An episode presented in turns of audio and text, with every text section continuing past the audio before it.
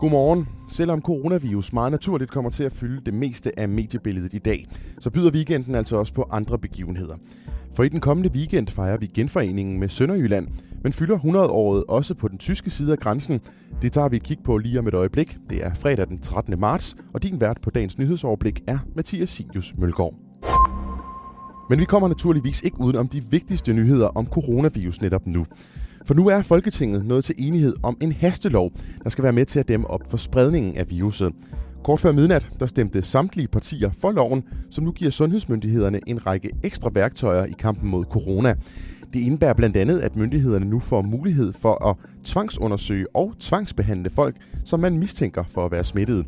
Til gengæld lykkedes det ikke regeringen at komme igennem med et forslag om at kunne komme ind i folks private hjem uden en retskendelse. Det skyldes, at flere partier, herunder støttepartierne Enhedslisten og de radikale, var imod. Og skulle du have svært ved at forklare dine børn, hvordan de skal forholde sig til truslen fra den verdensomspændende virus, så kan du altså søge hjælp hos det nationale sovcenter. For fra i dag klokken 9, der åbner man for en ny hotline, som børn og forældre kan ringe til, hvis de har spørgsmål eller bekymringer i forhold til viruset. Ved telefonerne der sidder psykologer, som i den kommende tid vil stå til rådighed. Og ifølge Preben Engelhardt, der er direktør for det Nationale Sovcenter, så kan det være et vigtigt skridt i en tid med rigtig stor uvidshed. Der er rigtig mange øh, forældre, der lige nu er i meget i tvivl om, hvordan de, øh, de bedst muligt taler med deres børn omkring øh, øh coronavirus, og hvad det er, børnene øh, er bange for.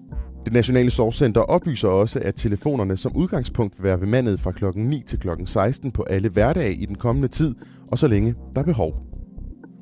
Coronavirus har i den grad også ramt sportsverdenen. I weekenden skulle Formel 1-sæsonen nemlig være gået i gang med det australske Grand Prix, men det har arrangørerne nu valgt at aflyse af frygt for smittefaren blandt kørerne og de ansatte på holdene.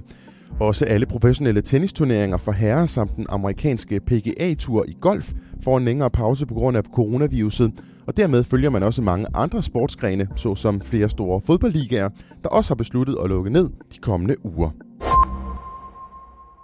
Nok om coronaviruset for i dag, for nu tager vi et kig på noget helt andet. Det er nok næppe gået mange snæser forbi, at det i år er 100-året for Danmarks genforening med Sønderjylland. Men spørgsmålet er så, om det også er tilfældet syd for grænsen. Er interessen også lige så stor der? Lørdag er det nemlig 100 år siden, at den anden af to afstemninger, der tilsammen afgjorde, hvor grænsen skulle gå, fandt sted. Der er nemlig tale om afstemningen for den sydlige del af Slesvig, hvor man besluttede at forblive en del af Tyskland. Jeg har spurgt Sten Bo Fransen, der er leder af Center for Grænseregionsforskning på Syddansk Universitet, om det fylder noget i den tyske bevidsthed. Det fylder meget mindre i uh, tyskernes bevidsthed. Der var mange andre meget større problemer i, i Tyskland også på det tidspunkt, så, så den her grænsesag omkring Danmark spillede ikke så stor en rolle. Selvom det måske stadig er en større sag herhjemme, så er det ifølge professoren stadig noget, der gør ondt på den nordtyske befolkning. Altså, det er jo ikke nogen festdag. Altså, man, man opfatter det jo dog mere som et, et, et tab eller øh, en, en udvikling, som ikke nødvendigvis er, er, er positiv. Altså tyskerne ser mere grænser som, øh, som ar. Som bekendt betød afstemningen i 1920, at Slesvig blev delt i to, og måske skal vi glæde os over, at det faldt sådan ud, mener Stenbo Fransen. Resultatet var jo øh, gennemgående så entydigt, at øh, der bagefter ikke var så meget at diskutere, og det er sikkert også grunden til på længere sigt, at, at man ikke har snakket så meget om det mere. Det var jo, der var ikke så meget at rafle om. Det sagde altså Stenbo Fransen fra Center for Grænseregionsforskning på Syddansk Universitet. Der er udsigt til en spændende weekend, hvis man er interesseret i badminton, for selvom at coronaviruset præger det meste af Europa, så løber en af de mest prestigefyldte turneringer alligevel af stablen, nemlig All England. Og skal vi tro på en dansk sejr, så skal vi sætte vores lid til herresinglerne. Anders Antonsen, Victor Axelsen eller Rasmus Gemke, de er nemlig de sidste danskere tilbage i turneringen. Og Hans Christian Wittinghus, som selv er professionel badmintonspiller, men som ikke deltager i årets All England, han peger blandt andet på stortalentet Anders Antonsen. Han har nemlig fået en rigtig god lodtrækning, og i dag der skal han møde landsmanden Rasmus Gemke i en direkte dansk duel om en plads i semifinalen. Han øh, står så i øverste halvdel, som jeg, jeg synes er, er lidt tyndere besat på papiret. Øh, jeg synes egentlig, at han har en, øh, en rigtig fornuftig øh, lodtrækning. På vejen til finalen kan der dog vente en meget stærk taiwaneser i den første seedede Chou Chen Chen. Det fortæller Wittinghus. Det er ikke som jeg har Anders som uh, favorit til at stå i en All England finale søndag, men uh, han har også vist uh, i løbet af de sidste års tid, uh, at for han tingene til at lykkes, jamen, så, så skal alle i verden frygte ham. Uh, det inkluderer også uh, Joe. Hans Christian Wittinghus har også et rigtig godt øje til Victor Axelsen, som er ankommet til All England med en turneringssejr fra Spanien i bagagen. Men hans vej til finalen er ligesom Ansonsen rigtig, rigtig svær. Victor han står i den øh, stærkeste af de to halvdele. Både hans kvarter og semifinaler, synes jeg, ser, øh, ser rigtig hård ud mod øh, de to bedste kinesere. Den ene af de to kinesere er Shiyuki, som Axelsen møder i dagens kvartfinale. Der skal dog ikke herske nogen tvivl om, at Victor Axelsen er fit og klar til at lave et stort resultat i dette års All England.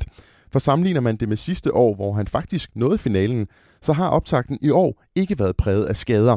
Det fortæller Victor Axelsens far og manager Henrik Axelsen det sidste år var der nogle småskader, så der gjorde, at han ikke lige øh, fik udlevet det, som han plejer vel. Men den her gang, der har han jo startet over godt, og så har han jo samtidig med kunne forberede sig ordentligt og gå gode træningspas op til. Og skal vi have en dansk turneringssejr i All England, så har chancerne måske aldrig været større. Verdens nummer et, Kento Momota, er nemlig ude efter et trafikuheld tilbage i januar. Og det åbner en kæmpe dør for ikke kun danskerne, men også de andre spillere, mener Hans Christian Wittinghus. Det har en kæmpe betydning. Altså, det her forøger jo alles øh, chance ganske betragteligt. Altså, han er i, i særklasse den bedste i verden. All England løber frem til søndag, hvor finalerne spilles. Jeg slutter af med et kig på vejret i dag, som først bliver skyet med en del byer, der endda kan være med havl. I løbet af dagen kommer der også nogen opklaring fra nordvest, bortset fra enkelte byer. Temperaturerne vil ligge mellem 3 og 7 grader, og der vil være en jævn til hård vind fra sydvest og vest ved kysterne op til Kuling. Det var dagens nyhedsoverblik, som i dag var leveret af Mathias Sinius Mølgaard. Ha' en rigtig god dag og en rigtig god weekend.